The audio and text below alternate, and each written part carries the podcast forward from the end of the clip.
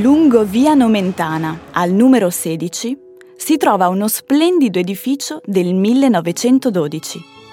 Questo edificio, un tempo, ospitava il centro della lituanità romana. Ospitò l'ambasciata lituana dal 1933 e da quel momento prese il nome di Villa Lituania.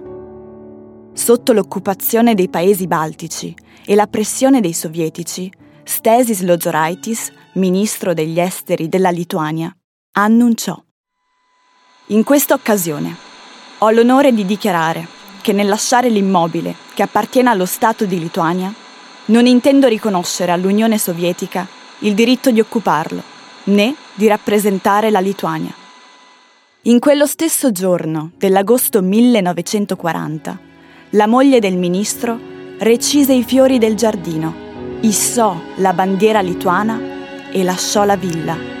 Oggi qui l'edificio ospita l'ufficio consolare dell'ambasciata russa. Nel 2007 due artisti lituani, Nomeda e Gedimida Surbonai, risollevano la questione della villa. Il loro obiettivo è quello di esprimersi attraverso l'arte, come universale forma di diplomazia. Immaginano quindi una forma artistica da dare alla questione ideando una gara simbolica tra colombe di pace. Decidono di liberare 1200 colombe allevate in Italia, Lituania e Russia, dal Canal Grande a Venezia, lasciando che tornino a casa, volando verso le proprie colombaie. Nel padiglione lituano viene inoltre ricostruito un modello di villa lituania, in cui potersi sedere e guardare un montaggio video di contributi d'archivio. Il padiglione lituano viene selezionato come migliore padiglione nazionale alla 52esima Biennale di Venezia.